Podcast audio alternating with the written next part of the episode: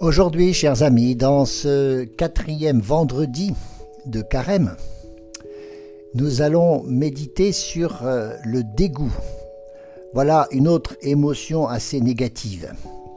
Ce dégoût qui peut avoir un sens physique ou moral. C'est tout simplement quand on n'a pas de goût ou qu'on a plutôt un mauvais goût, au sens premier de, de l'odorat ou de la vue c'est quand on se retrouve face à une nocivité physique ou morale. Voilà par exemple comment le viol provoque surtout cette émotion de dégoût. C'est un une absence d'attrait, une répulsion de quelque chose ou de quelqu'un. Les synonymes par ordre croissant, c'est d'abord un éloignement, une lassitude, une répugnance, une répulsion et enfin une horreur. C'est une émotion importante, une émotion secondaire, une des huit émotions de base. Et elle est liée à la tristesse et à la colère. Elle est diamétralement opposée à la confiance. Le dégoût se passe surtout dans l'affectif. Et il y a du dégoût parce que l'on refuse de s'associer.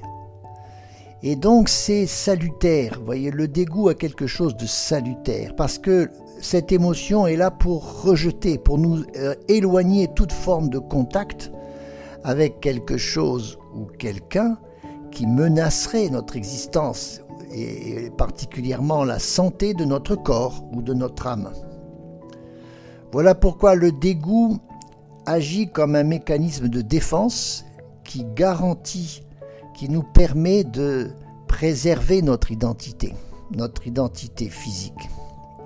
Et alors elle se décline en colère ou en tristesse. Ce sont un peu ces deux, euh, émotions adjacentes.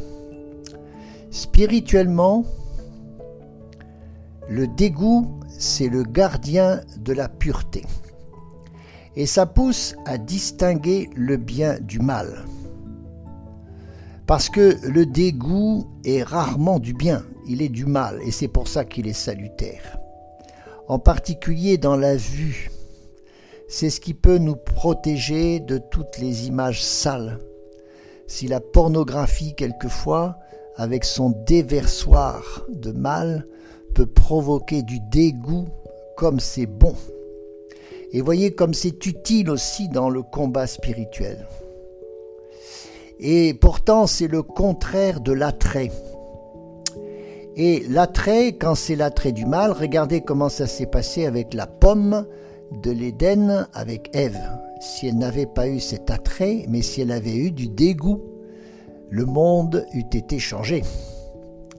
Alors le dégoût, c'est très négatif, c'est très désagréable à vivre en tant qu'émotion, mais ça provoque un sentiment qui vite peut détourner du mal.